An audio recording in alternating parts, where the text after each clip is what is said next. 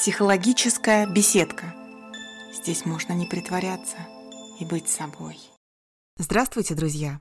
Сегодня сразу с места в карьер объявлю тему. Ах да, мы с вами на территории психологической беседки, и с вами психолог Ирина Айгильдина. Наша тема «Что делать, если вы нарцисс?» Тема родилась из вопроса, заданного мне в телеграм-канале «Лиственный домик». Кстати, если хотите, присоединяйтесь к моему каналу и можете там задать вопрос. Итак, что же у меня спросили? Как справиться с собственным нарциссизмом? Сейчас везде сплошной негатив о нарциссах, везде советы, бегите от них, как будто бы мы какие-то монстры. Но никто не пишет с точки зрения нарцисса. Каково самому нарциссу живется? Как быть? Вот такой вопрос задала мне читательница. Давайте разбираться. Сначала несколько слов о нарциссах, чтобы у нас с вами был единый язык, общий словарик, одни и те же понятия. Потом я кратенько расскажу, откуда берется нарциссизм, почему кто-то становится нарциссом. Еще, конечно же, дорогие нарциссы и те, кто подозревает у себя нарциссизм, я выпишу вам индульгенцию. То есть я скажу вам, что не такие уж вы и монстры, как о вас пишут. Да, конечно, есть особенности, но у вас очень много хорошего. Ну и напоследок поделюсь несколькими упражнениями и техниками, помогающими вернуть себе спокойствие. И не только внешнее, но и внутреннее. Помогающими преодолеть сложности взаимодействия не только с окружающими, но и с собой, если, конечно, у вас есть такие сложности. Ну, обо всем по порядку. Во-первых, нет какой-то определенной точки или узкой области, отделяющей нарциссов от ненарциссов. Есть прямая линия, на одном конце которой отдельные нарциссические черты характера, а они могут быть у очень многих. Например, желание получать внимание окружающих или любовь к похвале и комплиментам. А на другом конце этой линии нарциссическое расстройство личности. Это уже патологические изменения. Однако же в России такого диагноза не ставят. Мы э, следуем международной классификации болезней от Всемирной организации здравоохранения и нарциссическое расстройство личности включено вообще в расстройство личности. Так вот, патологические изменения характеризуются прежде всего невозможностью человека адаптироваться в обществе. А если человек проявляет гибкость в поведении и адаптируется к людям и к событиям, то его нарциссизм считается в пределах нормы. Все в порядке? Мы нормальные? Я думаю, что мы с вами умеем адаптироваться к социуму, и у нас с вами просто отдельные нарциссические черты характера. Так ведь? По крайней мере, мой рассказ и упражнения, которыми я поделюсь, подходят для нарциссизма, присутствующего в вас в адекватном размере. В противном случае, да, я побуду немного занудой и скажу, обратитесь, пожалуйста, за серьезной помощью, если вы чувствуете, что уже не справляетесь. Хотя, хотите маленький такой секретик? Если вы обнаружили у себя нарциссизм, то, скорее всего, у вас его нет, или, если есть, то совсем-совсем мало, чуть-чуть. Потому что настоящий, большой, грандиозный нарцисс не признается в своем несовершенстве. Он считает, что с ним все в порядке. Ему помощь не нужна. Ему и так все хорошо. Он и так превосходен. Настоящие большие нарциссы редко и с трудом обращаются за психологической помощью. А если и обращаются, то очень быстро прерывают терапию, ограничиваются несколькими консультациями. Почему так происходит? Так ведь психологу надо рассказывать честно и обо всем, и о своих переживаниях, и о своих слабостях. А вот о слабостях нарциссам, настоящим, большим, грандиозным, признаться стыдно. Ну, я расскажу еще о нарциссическом стыде. Так кто ж такие, эти нарциссы? Они ставят себя выше остальных, считают, что оказывают громадное влияние на общество, на окружающих людей, вносят грандиозный вклад, стремятся к всеобщему восхищению, очень много говорят и рассказывают о себе, о своей жизни, своих успехах, видят себя идеальными и любят восхищение. Примерно вот такая картинка вырисовывается.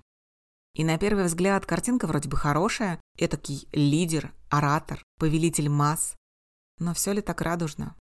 За таким красивым самоопределением и самолюбованием прячется уязвимость и страдания. Да, нарциссы страдают от заниженной самооценки, но никто в этом не признается. Нарциссы периодически ощущают себя ничтожными. Где-то, где-то, глубоко, в глубине себя нарцисс прячет от всех, и от себя иногда тоже, ощущение пустоты и много-много боли. Именно для того, чтобы справиться с чувством ничтожности, заметьте, даже не просто никчемности, а глобальной ничтожности, гигантской ничтожности. Человек с нарциссическими чертами будет создавать картинку грандиозного великолепного себя, прикрываться этой картинкой, будет превозносить себя и требовать такого же восхищения от окружающих, только для того, чтобы спрятать, опять же, вот это ощущение ничтожности. Да, и нарциссы могут испытывать самую настоящую боль, когда не получают достаточно внимания. Ученые проводили исследования и обнаружили, что в этот момент активизируется часть головного мозга, отвечающая за боль. То есть человеку с нарциссическими чертами действительно очень больно, когда нет внимания и восхищения. Еще нарциссам тяжело даются теплые отношения с окружающими, будь то любовь, дружба или общение с коллегами. У нарциссов не развита эмпатия или слабо развита, все зависит от степени выраженности нарциссизма. Поэтому они не умеют дружить, вот по-настоящему дружить. Не умеют сопереживать, чувствовать искреннюю теплоту к окружающим, ну и, соответственно, не умеют распознавать обращенное к ним тепло. Нарциссы трактуют все внимание, обращенное к ним, как отстраненное восхищение и желание подражать. Как будто бы нарцисс всегда одинок, всегда на большой дистанции от родных и близких, даже если окружен людьми. Причем при слабо выраженном нарциссизме человек все-таки умеет сопереживать, но это сопереживание чаще направлено на кошечек-собачек, на героев кинофильмов, но не на близких людей. Поэтому у нарциссов всегда сложные отношения, недолговечные и односторонние. Часто нарциссов поглощает громадный стыд. Чувство стыда бывает настолько уничтожающим, сжигающим, что переносится с трудом. То, что человек другого склада спокойно бы пережил и забыл, нарцисс будет долго и мучительно прокручивать и сгорать в огне стыда. Потому что в неловких ситуациях нарцисс видит свою ничтожную сторону, Помните, я об этом чуть ранее говорила.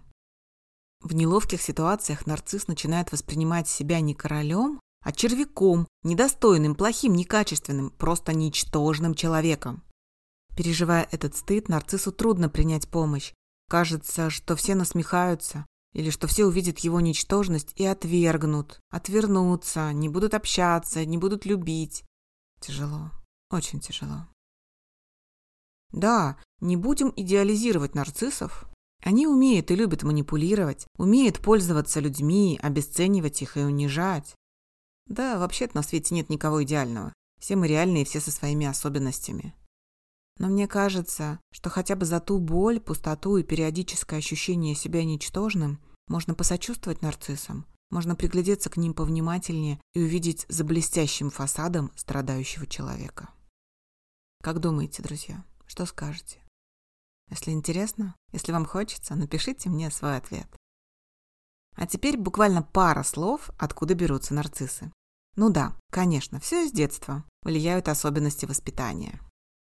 Считается, что в младенчестве все мы проходим нарциссический период развития. Для младенца нет никого другого, только сам младенец – центр всего мира. Когда хочет кушать, плачет или болит животик, весь мир существует только для того, чтобы удовлетворить потребности младенца. По крайней мере, так кажется самому младенцу. Но потом малыш растет, и в его поле зрения появляются другие люди. Но кто-то ведь так и остается нарциссом. Почему? Есть несколько теорий. Вполне возможно, что такое происходит из-за того, что родители слепо хвалили и выделяли каждый шаг ребенка не воспринимали ребенка всерьез, хвалили только за удачи и не воспринимали любые переживания по поводу неудач, как будто бы их не видели, не видели реального ребенка. Именно так и кажется. Взрослым людям, воспитанным в таких семьях, родители не видели меня реальным. Еще есть предположение, что нарциссы вырастают в семьях, где отсутствовала безусловная любовь, где всегда любили за что-то. За хорошие отметки, за хорошо рассказанный стишок на утреннике, за интересный разговор со взрослыми гостями. Всегда за что-то. Еще есть теория, предполагающая, что ребенок вырастает нарциссом при матери, погруженной в депрессию. Действительно, клиническую депрессию, а не просто плохое настроение. Потому что в таких условиях ребенку приходится брать на себя ответственность за мамино настроение, за мамину улыбку. Чтобы мама меня хоть как-то увидела и заметила, мне приходится быть хорошим, улыбаться, веселить ее, Тогда она выныривает из своей депрессии, из своей замкнутости и бросает на меня взгляд. Естественно, у такого ребенка с детства приходит ощущение себя центром семьи, а потом и центром всего. Ну и еще. Ребенок вырастает нарциссом у родителей нарциссов. Ему передают такой способ общения с миром и такой способ восприятия себя. Вот такие есть теории. Буквально два слова по каждой из них я вам рассказала. И еще, внимание! Вы можете обнаружить у себя нарциссические черты личности во взрослом возрасте только потому, что на вас влияет ваш близкий человек-нарцисс, возлюбленный, супруг или близкий друг. Потому что у нарциссов есть такая особенность. Они умеют свои плохие черты переложить, перенести на окружающих. Плохие, в кавычках, естественно, здесь имеется в виду те черты характера, которые не угодны самим нарциссам. Это не я опаздываю, это ты опаздываешь, или приходишь слишком рано, или перепутываешь время. Это ты виноват. Это не я нарцисс. Я слушаю тебя, я уважаю тебя. Это ты сам нарцисс. И так далее. Так людям с нарциссическими чертами легче переносить свое несовершенство. Поэтому тут можно призадуматься. Если вы сейчас находите у себя нарциссизм, а ваш ли этот нарциссизм? Или вам его навязали? Ну а теперь к способам самопомощи.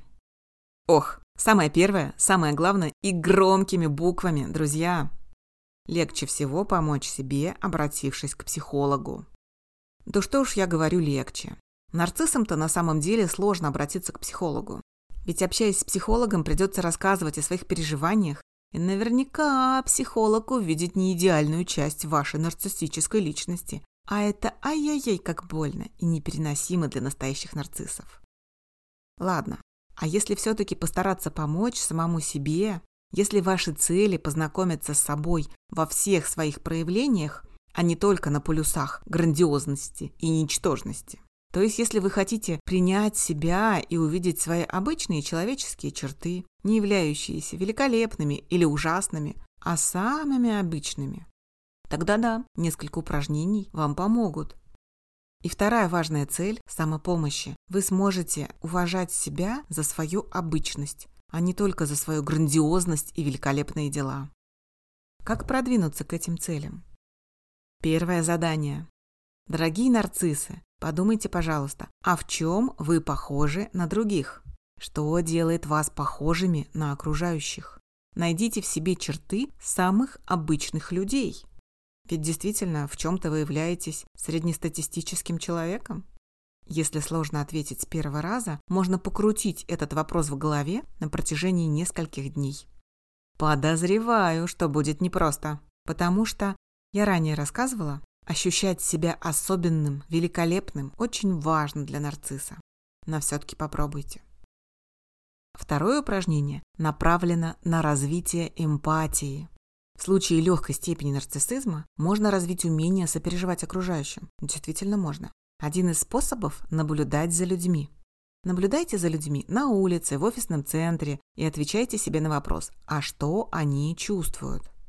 Это будет гораздо легче сделать, если вы будете представлять себя на месте этого человека. Например, вы видите, что кто-то не успел на автобус или на метро, и прямо перед его носом транспорт закрыл двери и уехал. Что чувствует этот человек? А что бы вы чувствовали, будучи в такой ситуации? Поставьте себя на место этого человека, проанализируйте свои чувства. С тем человеком наверняка происходит такое же. Третье упражнение. Давайте высказаться другим. Понаблюдайте в разговоре за собой, сколько времени говорите вы, а сколько ваш собеседник. Стремитесь, чтобы было поровну, 50 на 50. Постарайтесь, чтобы хотя бы половину времени говорил ваш собеседник, а вы при этом не думали о своем, а внимательно слушали. Ну и четвертое упражнение. Попробуйте рассмотреть какую-то ситуацию с трех точек зрения. Особенно это упражнение вам поможет, если надо рассмотреть какую-то сложную конфликтную ситуацию. Итак, смотрим с трех сторон. Первый взгляд – это ваш собственный, как вы оцениваете эту ситуацию. Второе, как на эту ситуацию посмотрит ваш партнер, коллега или ваш собеседник, то есть второй участник ситуации. И третий взгляд, как это может оценивать вообще сторонний нейтральный наблюдатель.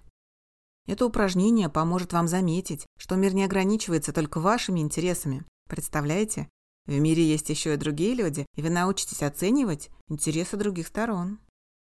Думаю, что этих упражнений пока хватит. А вы как думаете? Попробуйте. Применяйте то, что вам подойдет. Да, и если хотите чем-то поделиться, задать вопрос или записаться на консультацию, то можно легко найти мои контакты на моем сайте. Он ищется в поисковике по запросу «Психолог Ирина Айгильдина».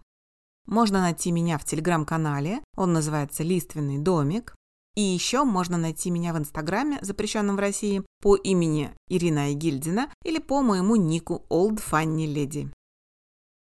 Ну что, переходим к завершению.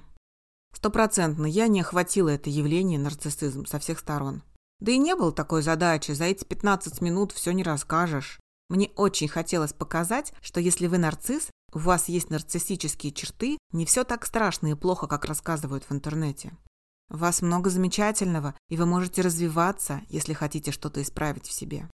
Дорогие нарциссы, я представляю, какие страдания вы можете испытывать и как сложно показывать свои некоторые черты. И как хочется быть грандиозным, и поэтому вы отодвигаетесь от людей, не подпускаете никого к себе близко. Хотя вокруг вас всегда большая свита, всегда большое окружение. Но все-таки попробуйте открыться, не оставайтесь в одиночестве. Попробуйте вернуть себе устойчивое самоуважение. Поверьте, потом будет легче. Ну а всем нам хороших весенних денечков и до следующего раза. Пока-пока. С вами была психолог Ирина Агильдина. Психологическая беседка. Здесь можно не притворяться и быть собой.